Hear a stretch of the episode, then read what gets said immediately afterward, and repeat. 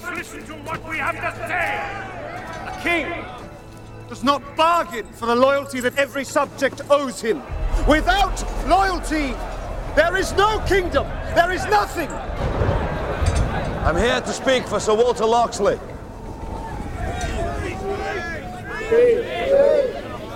Speak, if you must.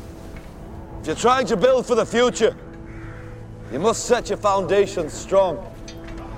The laws of this land enslave people to its king.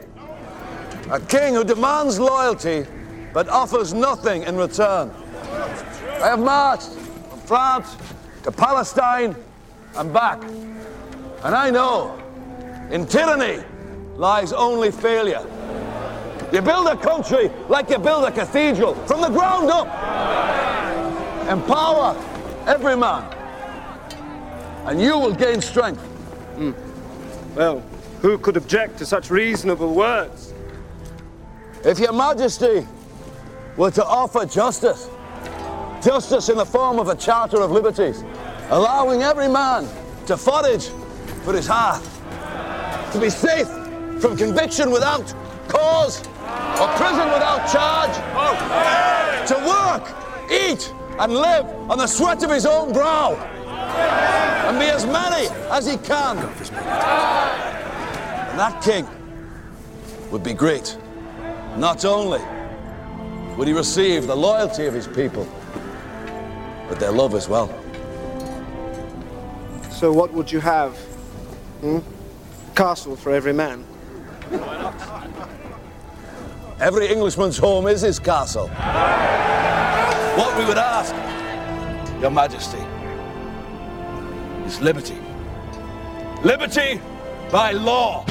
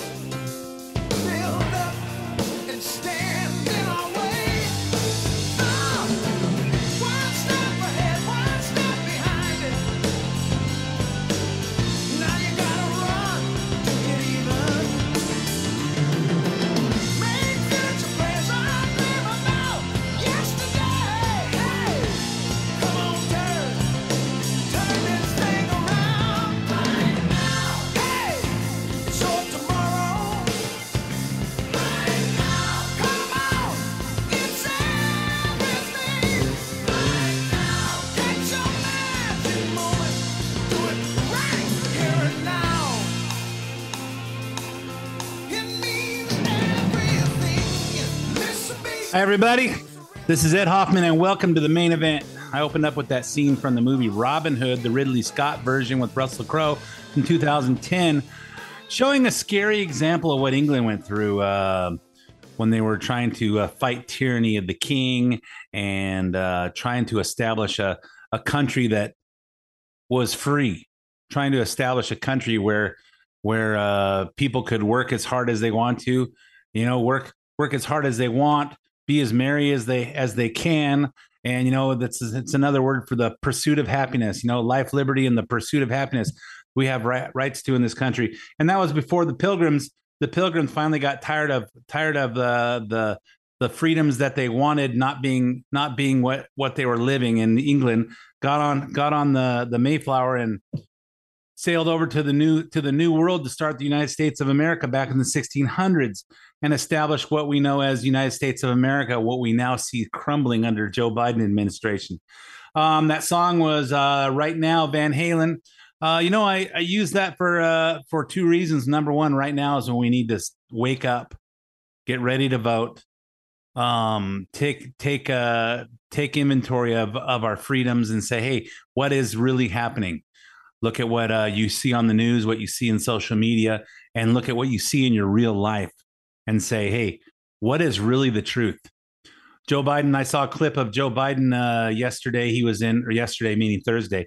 Um, he was in a fast food restaurant in in uh, Los Angeles, and somebody said, "Hey, gas prices are seven over seven dollars a gallon." He goes, "Oh, they've always been that high out here." I don't think so. I don't think so. I seem to remember like three dollars and thirty nine cents uh, in uh, when Trump was president, and of course it was a buck seventy two in uh, in uh, Arizona the same day. Uh, so uh, it's it's scary. The other reason I use the Van Van Halen, or should I say Van Hagar uh, version of Van Halen, is Sammy Hagar turned seventy five on uh, Wednesday or Thursday this week. hard to imagine, hard to imagine that Sammy Hagar is seventy five. Man, how old are we? Too old. Hey, so anyway, let's talk about what's going on in this country now. With the midterm election three weeks away, Democrats are panicking about losing their majority. Of course, they've been saying for the last couple of months, oh, we're not going to lose the majority. The, the Republicans are behind. Now, that was just BS. Uh, so, what the president of the Senate is now out on a PR tour. And of course, we're talking about the vice president of the United States and so called border czar, border czar, and of course, the head of the Space Force, Kamala Harris. Uh, last week, we saw her at the DNC Women's event talking about distributing hurricane relief with equity. This week, she's on a late night TV show acting like she has no role whatsoever in what's going on at the border. On NBC's Late Night with Seth Meyers, a show that airs about 2, uh, 12.30 a.m., uh, when uh, when uh, drug addicts and uh, insomnia people are up, or people that work the night shift, I guess, or that work the swing shift coming home from work. The vice president was given some hard hitting questions like, what kind of texts is she allowed to send and what she likes to do for fun? Obviously, you have to make a great many sacrifices to hold this office. But is it true that you are you can no longer send emojis? I have not received directly an emoji in a year and a half. Wow. Uh, there's a great amount of heaviness to your job. Do you have any time in your life to uh, relax and do anything uh, where you can unwind? You know, we, we Doug and I will, um, you know, one of our favorite shows right now is House of the Dragon. Okay. Uh, we're watching that. Yeah, House of the Dragon. She likes to watch House of the Dragon, smoke a little reefer, uh, you know, get some ice cream, some chips, maybe some Pop Tarts, and maybe some chicken McNuggets, and just kind of you know, just relax in the in the Naval Observatory. Host Seth Meyers eventually asked her about the border and immigration. But as we said earlier, she acted as though she has no role to play in fixing it. One of the nice things uh, about the office is you get to live in the Naval Observatory. Uh, One of the current, uh, I would say, downsides of that is uh, Governor of Texas, Greg Abbott, is uh, participating in uh, a piece of political theater. He is sending yeah migrants, uh, basically dropping them off at your doorstep. Based on uh, yeah. the record amount of arrests at the border, it is a problem. What is the path forward? I mean, we're talking about people who have fled great harm, and they are coming here seeking refuge. And talk about political theater. I mean, playing games with people's lives, with their lives. And I just think it's an absolute dereliction of duty. If you see a problem, and if we agree that, that we need to address it, then if you're a leader, participate in a solution, right? When we first came in office, the first bill that we proposed was for a pathway for citizenship, uh, was to fix a broken immigration system, which was broken under the previous administration. Really? We're playing with people's lives. And if you're a leader, participate with a solution. Well, what's her title? Border czar? No, I think it's vice president of the United States. Isn't that a position of leadership? Why doesn't she participate in a solution? She doesn't want no one. If you see a problem, um, you know, and we need to deal with it. Well, hold on a second. You're not vice president of the world. You're not Biden's not the president of the world. This is the United States. We're playing with people's lives. Yeah, well, you got a whole bunch. You got 330 million Americans lives that that want to be protected. And part of that is is having a border wall and not letting terrorists and drug and drug mules and all this all this other stuff into our country. But she doesn't seem to to understand that. So uh and here's a tough question. As former vice president himself did joe biden give you any advice? She didn't exactly answer the question. First of all i i love joe biden and I really do. And it's probably um, for the best that he can't send emojis. Let's well, just say. but you know, he is very thoughtful and he is very kind, and you know, so he is thoughtful about you know, the American people in terms of the work we've done, and it's been historic work, how we've lifted up working families, how we have invested in infrastructure, the biggest um, investment in the climate crisis, historic $370 billion. But what I will say in terms of the interpersonal relationship is he, he knows the job and he cares about the partnership. And, um, and in that way, it makes it a, a, real joy given all that we actually need to address in terms of the challenges our country faces. But he really is quite wonderful. And yes, having been vice president, he knows what the job involves. Yeah, number one, she doesn't love Joe Biden. Number two, Joe Biden doesn't care about any kind of partnership with her. Number three, he knows what the he knows what the job entails. Really, uh, you know what? Here's what the job entails. Here's a scene from the contender. You remember what Ben Franklin said about the vice presidency? No, I don't remember. What, what did he say? I didn't talk to him he said he ought to be addressed as your superfluous excellency. Your, surpu- your superfluous excellency, meaning you're unnecessary. You're you're just you're not you're not necessary. Hey, the vice president's job is basically doing nothing.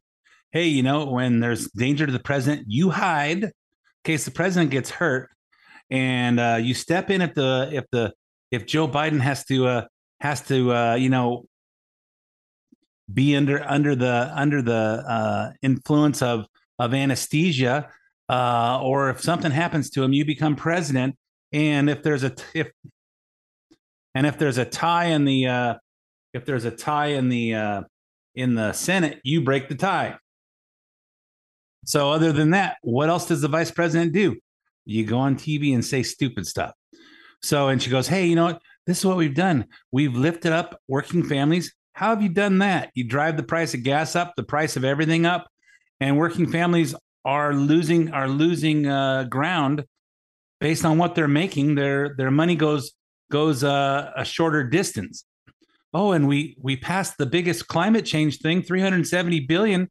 Um, is that is that the the benchmark of how you uh, of how you you you lay out your accomplishments based on how much money you spent?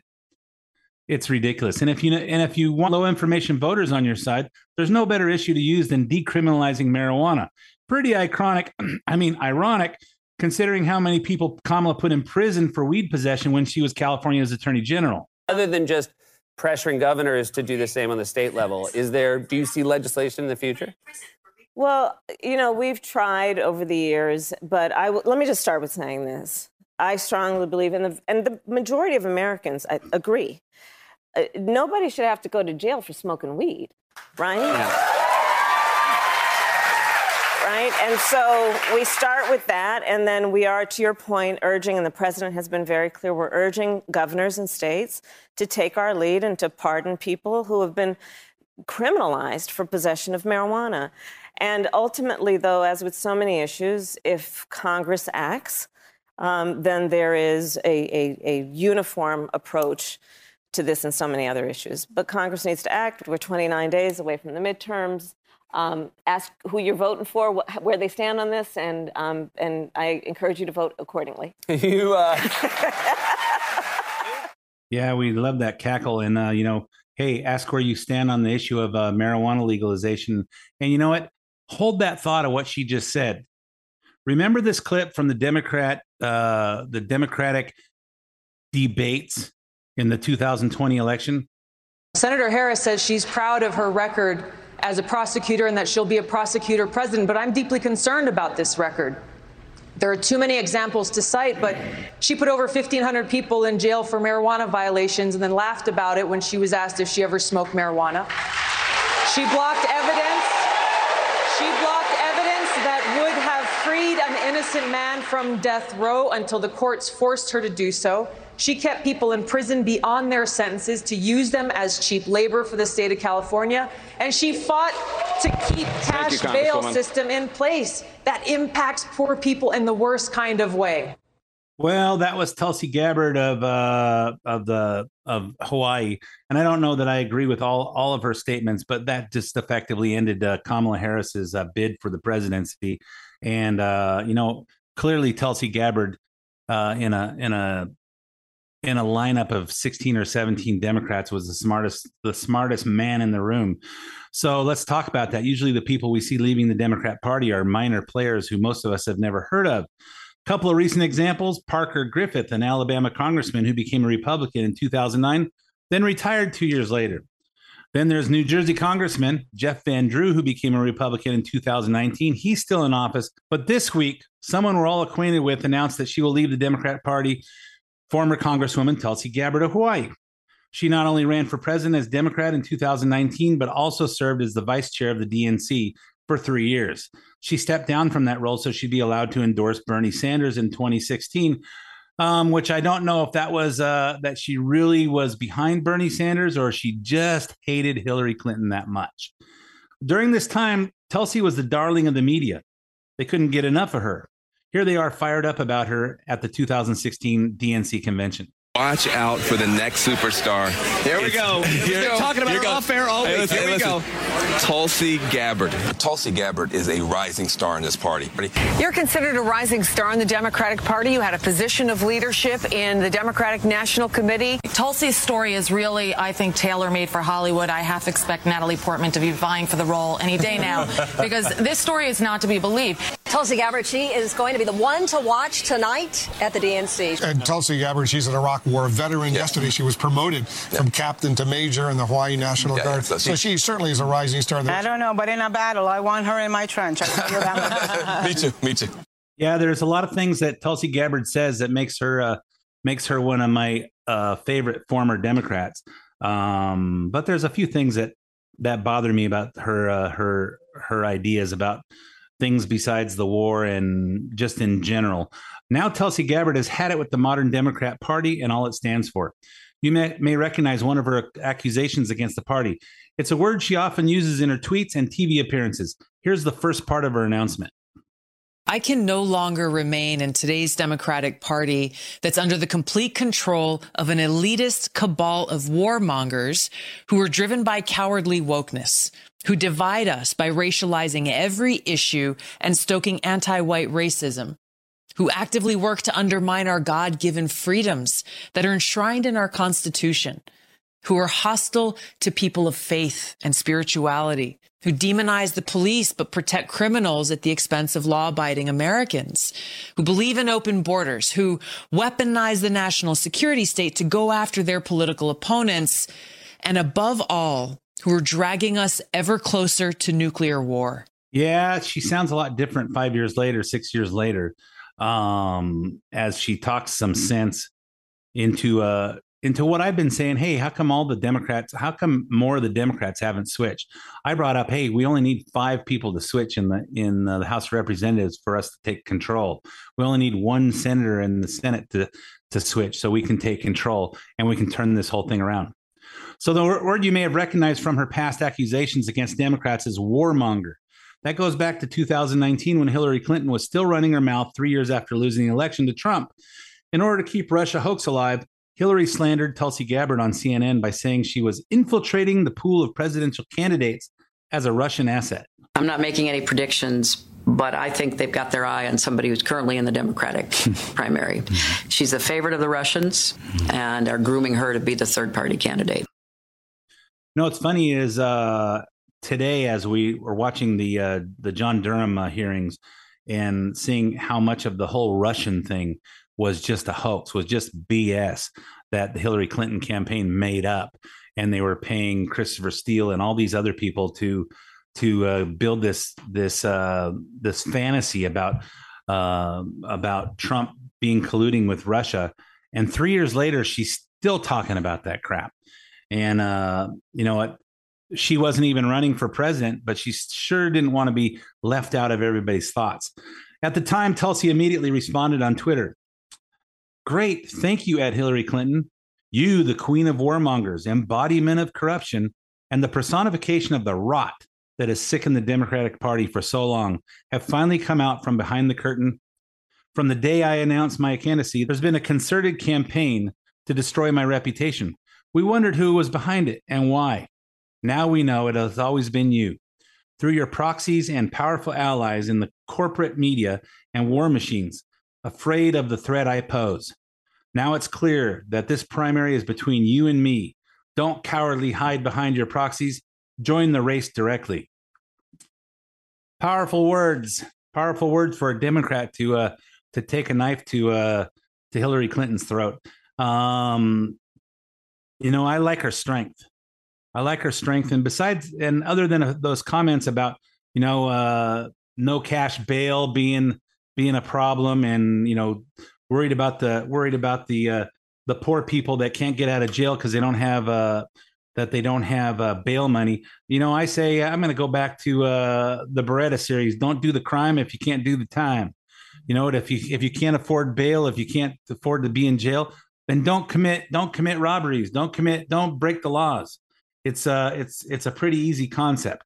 Um, Tulsi did not say she's becoming a Republican. It's believed she's becoming an independent and maybe she will run for president as independent, although not on behalf of Russia.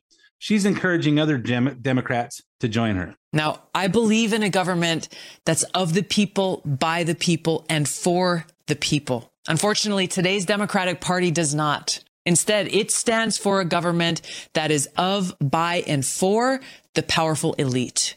Now, I'm calling on my fellow common sense, independent minded Democrats to join me in leaving the Democratic Party. If you can no longer stomach the direction that the so-called woke Democratic Party ideologues are taking our country, then I invite you to join me. Yeah, I've been apparently I don't have a big enough microphone like she does, um, which I don't argue. Uh, but I've been I've been saying that for at least a year saying, hey, you know what? Joe Manchin, Kyrsten Sinema, any of you, any of you Democrat senators, you have to see what's going on here. You have to be conscious of of what you're what the Democrat Party is doing to destroy our country. Why don't you just take a stand and switch?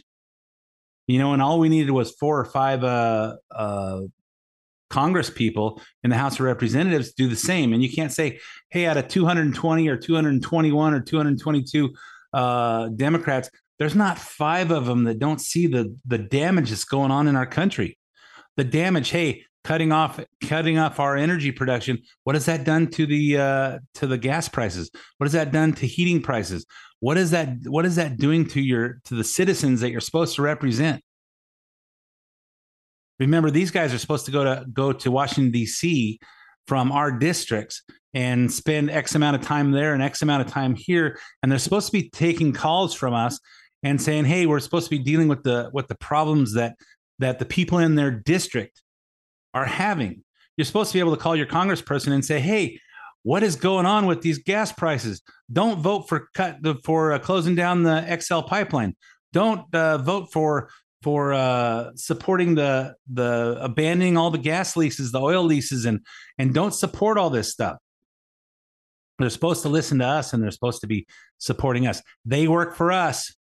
We don't work for them. You know, this is not loyalty that that the citizens owe the Congress or owe the Senate and certainly don't owe the, owe the president. We're supposed to elect elect people that represent us, that will run our government the way we want our country run. All that money they're spending is not theirs, it's mine and it's yours and it's everybody who pays taxes doesn't belong to them. Well, hey, we spent 370 billion dollars to to fight climate change. You didn't spend anything. All you did was steal our money and send it there. Did you ask if this that's really what we wanted? Do you really want to just let another 30 million illegal aliens into this country and give them uh, free health care and free all that? That's that's the money. I know. I'm just filed my taxes this week and I had to write a big check and I'm, you know, I don't mind paying paying my part to make sure that our that we're protected and make sure the cops are paid and make sure that we have roads and make sure that we have a, a great country. But you know what? I'm not giving that up that much of my check to pay for illegal aliens to have have free stuff and come in here and murder people and bring in fentanyl and kill our kids. Anyway, I'm all out of time. I'm all out of time for this half of the main event. So stay tuned for five minutes traffic, weather, sports, and commercials, and I'll be back with lots, lots more.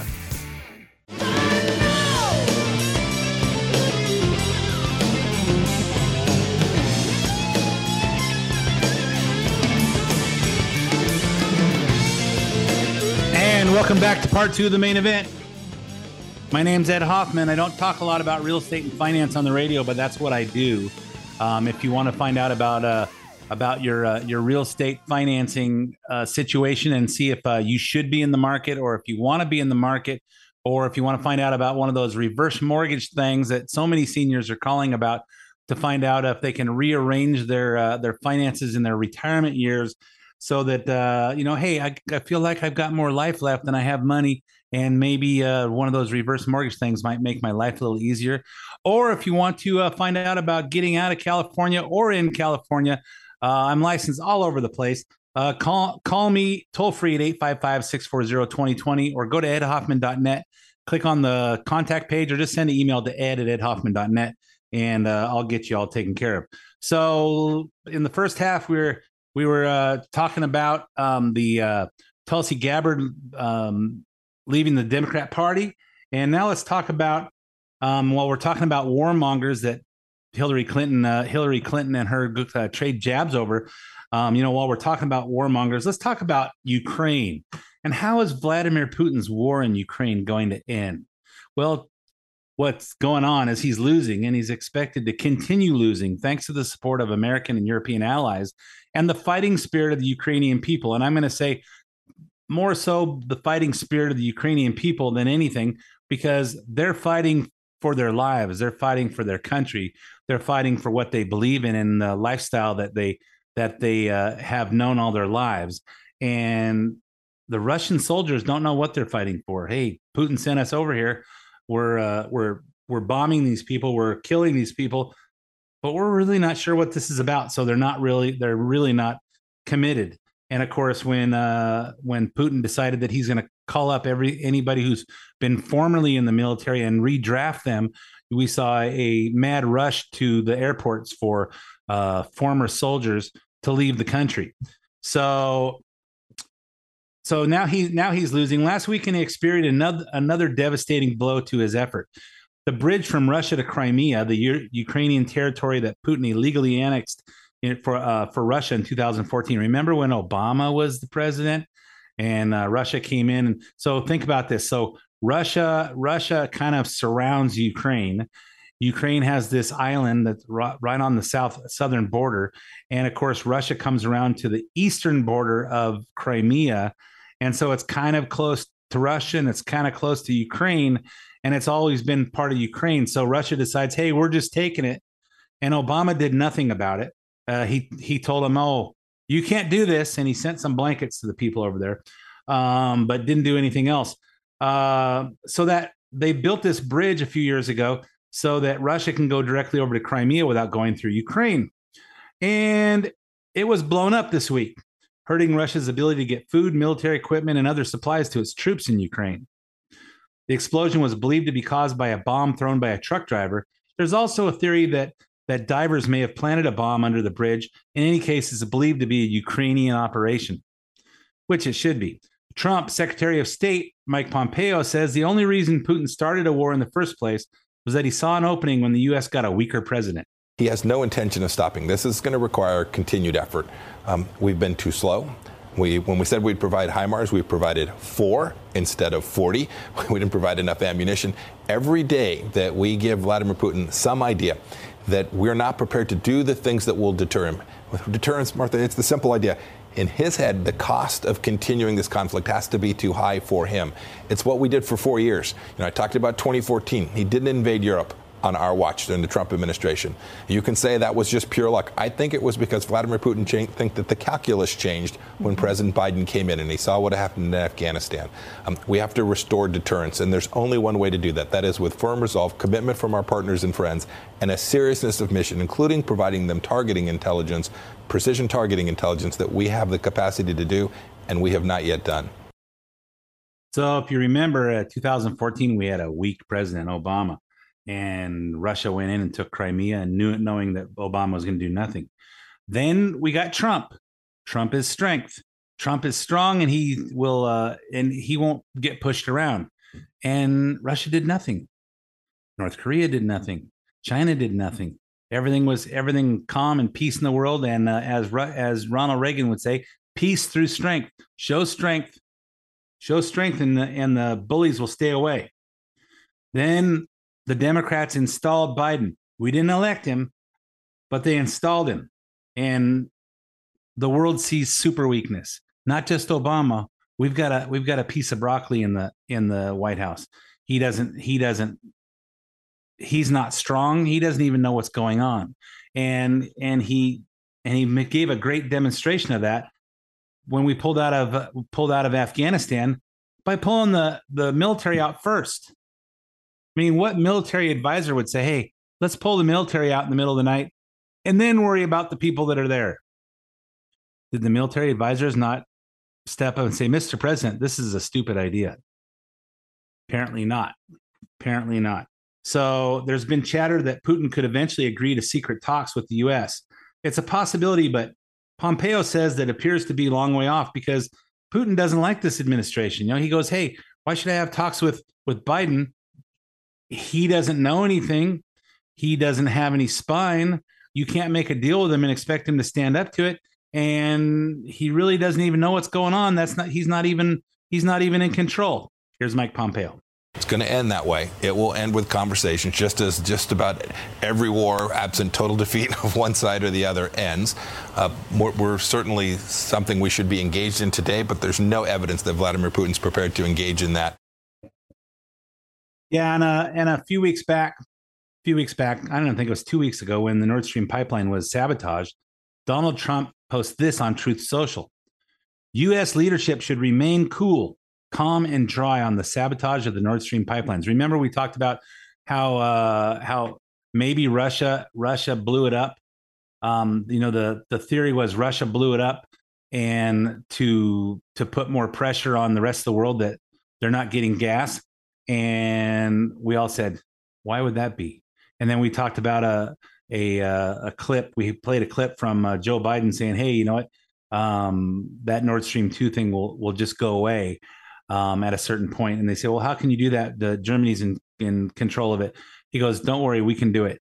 And so then there's speculation that when the uh, the pipeline opened from uh, Norway to uh, Poland, um, that that same day the pipeline blew up. That maybe it was the United States, and we waited for the other the other uh, uh, source of gas to get over there.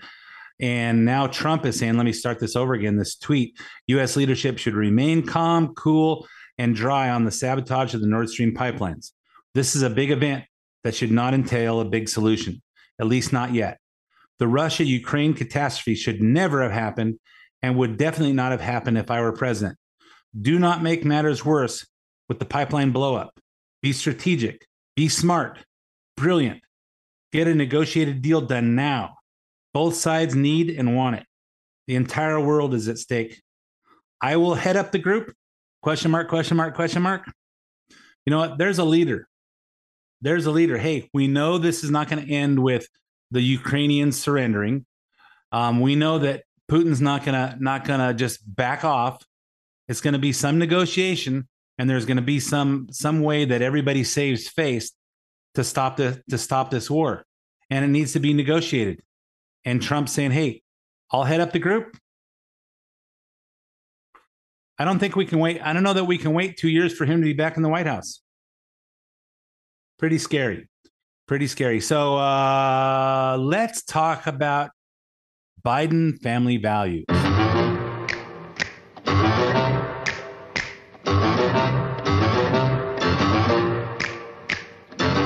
Biden family values, or maybe the Biden lack of family values. You know, there's there doesn't seem to be any anything that re, that uh, resembles values or character or ethics or anything in the whole Biden family.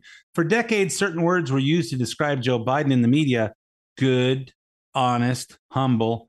And of course, they did that because, you know, his his wife and daughter were killed in a car accident in 1972 and uh, he lost his son Beau in the uh, to brain cancer and you know he and he's got the lowest net worth of any any senator and he he rides the he rides the subway from Delaware to Washington D.C. every day you know they call him six pack Joe so I guess if you don't have very much money and you're just a regular guy and uh, you drink beer and they call you a six pack that that makes you good and honest and humble and of course in 2020 we saw a lot of those same people start riots and do all kinds of ugly things to our country. So, not really sure the media has this thing down right.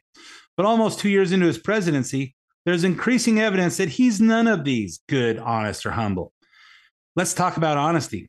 This week, the New York Times ran a story, not an opinion piece, but actual reporting that spells out the many ways in which Joe Biden exaggerates, embellishes, and flat out lies. The headline says Biden, storyteller in chief, spins yarns that often unravel. President Biden has been unable to break himself of the habit of embellishing narratives to weave a political identity. Standing in front of Floridians who had lost everything during the Hurricane Ian, President Biden recalled his own house being nearly destroyed 15 years ago. We didn't lose our whole home, but lightning struck and we lost an awful lot of it, he said. Biden has mentioned this incident before, once saying that he knows what it's like having a house burned down with my wife in it. In fact, news reports at the time called it little more than a small fire that was contained to the kitchen and quoted the local Delaware fire chief as saying, the fire was under, under control in 20 minutes. But here's here Biden is telling the story once again for Florida's hurricane victims. Lightning struck in a little pond behind my house, came up through the ground into the air conditioning system, ended up generating thick black smoke, literally, literally that of those proportions.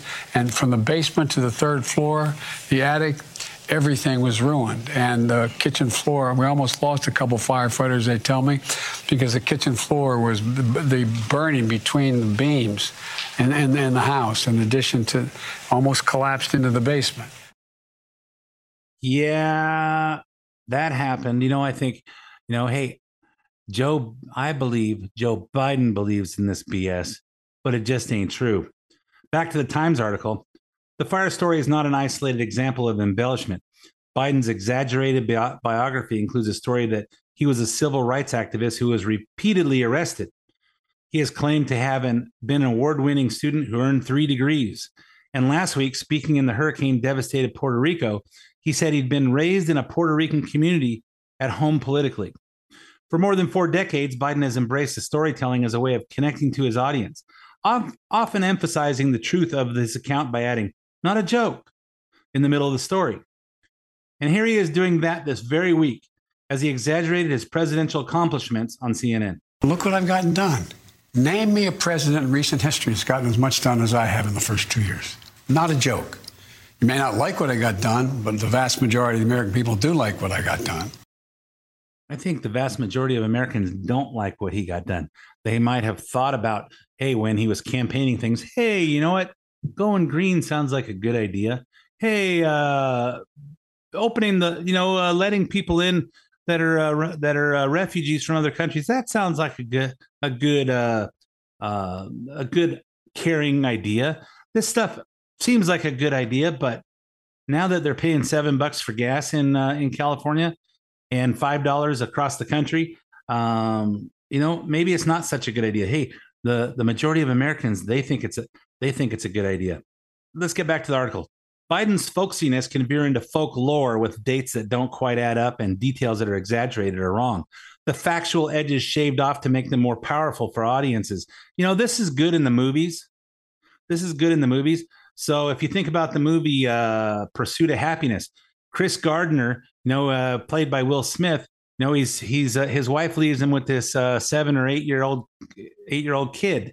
Well, I met the real Chris Gardner at a uh, mortgage conference at one time, and he goes, "Hey, you know, what? in real life, the baby was was uh, six months old, and I was dealing with a newborn, and my wife and my wife took off." And I say, "Hey, you know what? That would seem more tragic than dealing with hey putting your putting your little boy in daycare and having to pick him up, find a place, but." having to having to take care of a, a newborn under those circumstances. But you know, I guess it worked better for the movies because then Will Smith could have his son play his his son in the in the movie. And Rudy Ruettiger in the movie Rudy. You know what? Uh, if you read my book and I talk about having met Rudy Ruettiger, the real one, um, you know, Rudy Ruettiger gets out of high school and he doesn't go to work in the steel plant and watch his watch his friend get killed. He really goes into the military. Um, so they change it to be more dramatic in the movies, and that's okay. But this is the president of the United States. His, story, his stories have been repeatedly and publicly challenged as far back as 1987 when he was campaigning for president. when his attempts to adopt someone else's life story as his own and his false claims about his academic record forced him to withdraw. Remember this? I went to law school on a full academic scholarship, the only one in my in my class uh, to have a full academic scholarship. Went back to law school and in fact ended up in the top half of my class. I was the outstanding student in the political science department at the end of my year. I graduated with three degrees from undergraduate school and 165 credits, only needed 123 credits. Biden now concedes he did not graduate in the top half of his law school class, that he does not have three degrees from college, and that he was not named Outstanding Political Science Student in college. Newsweek says Biden actually went to school on a half scholarship, ended up near the bottom of his class, and won only one degree, not three. Joe Biden ranked 76th in a class of 85 at the University of Syracuse Law School. I mean, this guy comes off this whole thing as a flyweight. Now Biden says Newsweek is right. His memory had failed him. Oh, yeah, his memory had failed him. Too bad the American people's memories failed them as well 37 years later when he ran for president. And you know what? Uh, and I don't think Biden had a chance of winning. I mean, if you looked at the looked at the primaries, uh, Bernie Sanders was was kicking his butt, but the Democrats knew that Bernie Sanders wasn't going to be able to stand up to uh, to to Donald Trump in the in the general election. And of course, either did Joe Biden. And you'll notice that everybody got out in the same week well, hey, I'm gonna end my, I'm gonna suspend my campaign and get behind Joe Biden. I'm gonna uh, suspend my campaign. I'm gonna uh, vote for for uh, for. I'm gonna support Joe Biden as the as a candidate because he's the strongest chance we have to win. You know, I think like seven or eight eight candidates got out in the same week, and of course they're all watching Biden stand up there with his uh, with his memory lapsing and his brain faltering, going, man why did I get out and let this guy have it? Uh, so you've all seen, and you know what's funny is we've all seen people in social media uh, quoting Trump lies about everything. Every time Trump says something, he's lying. So we're all familiar with the way Joe Biden has used his family tragedies for political gain over the years. One of those tragedies is the death of his son Beau, who died from brain cancer seven years ago. Over and over, Biden has used Beau's story to garner sympathy and appear relatable to voters. Every time he does it, he gets more outrageous. And this week, he topped himself again. At the ceremony to, to make Camp Hale in Colorado a national World, World War II monument, Biden falsely claimed that Beau Biden died while fighting in Iraq. American soldiers of the 10th Mountain Division scaled that 1,800 foot cliff at night, caught the Germans by surprise, captured, captured key positions, and broke through the German defense line at a pivotal point in the war. Just imagine, I mean it sincerely, I say this as a father of a man who won the Bronze Star, the Conspicuous Service Medal, and lost his life in Iraq. Lost his life in Iraq. Well, he didn't actually say he was fighting in Iraq, um, but he did say he lost his life in Iraq. And I guess the if if anybody asked uh, Karine Jean Pierre, she's going to say, well, the Biden family that likes to claim that Beau's cancer was caused by toxic burn pits that he was exposed to in Iraq um, and that's and that's what he said. He lost his life in Iraq, but nonetheless, he died from cancer, not from combat. And as he's talking about the World War II uh, combat veterans, and then brings up his uh, as his as a father of a son who's got the Bronze Star and the conspicuous uh, uh, whatever award he got, and uh, lost his life in Iraq. I just I just think he's uh, embellishing to try and make himself like he's some kind of a hero. Meanwhile, the Washington Post is reporting that the federal agents who've been investigating Joe's less noble son, Hunter, for four years have finally gathered sufficient evidence to charge him with tax crimes and lying to buy a gun. Is that all? Are you kidding me? Is that all they could come up with for Hunter Biden? They didn't talk about uh, the China thing, the Ukraine thing. Didn't try talk about any of that. The next step is for the U.S. Attorney in Delaware to decide whether to file charges.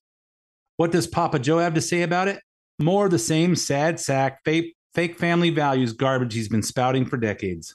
I'm, I'm, I'm proud of my son. This is a kid who got, uh, not a kid, he's a grown man. He got uh, hooked on, uh, uh like many families have had happen, hooked on drugs. Uh, he's overcome that. He's established a new life. I, I, I, have, I have great confidence in my son. I love him, and uh, he's on the straight and narrow, and he has been for a couple years now. And I'm just so proud of him. Yeah, it's always good to be proud of your son that, uh, you know, he's been on the straight and narrow for two years. He's 52. What the hell? When are you supposed to get on the straight and narrow? When are you supposed to get your life together?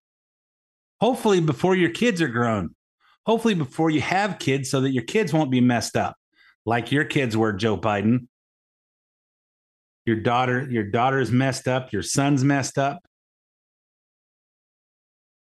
You know, and like, and he talks about, hey, he got hooked on drugs, like many families have have experienced. Yeah, many families. And I don't want to uh, rank on everybody, but you know what? Uh, I've always said your kids are a reflection of what kind of a parent you were. If your kids are messed up, you are probably a messed up parent. You know what? And uh, and and I look at my kids, and my Don and I have three between us, and we're uh, all three of our kids are gainfully employed. They make money. They pay their own bills. They're responsible, and uh, we're proud of that. And I give most of the credit to my wife, but uh, because uh, she she taught me about she taught me about being a father first and a corporate president second, and making the right decisions with my kids. And uh, so I give her all the credit for how good my our our uh, our kids came out. But again, your kids are a reflection of how you parented. And Don and I are a team, as I'm sure Joe and Jill were. Um, so hey, all the credit, all the credit, and all the disgrace to Joe and Jill, the the the leaders of our country. So and Andrew McCarthy, who you may know from Fox News and his National Review columns, is also a former U.S. attorney. He wants us to remember where our focus should be when it comes to Hunter Biden. As I say say uh, many times, not on his laptop, not on his drug problems, not on his taxes, his illegal gun purchases, or his history of impregnating strippers.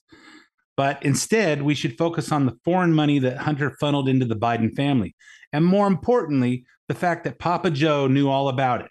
Remember how Hunter was holding 10% for the big guy?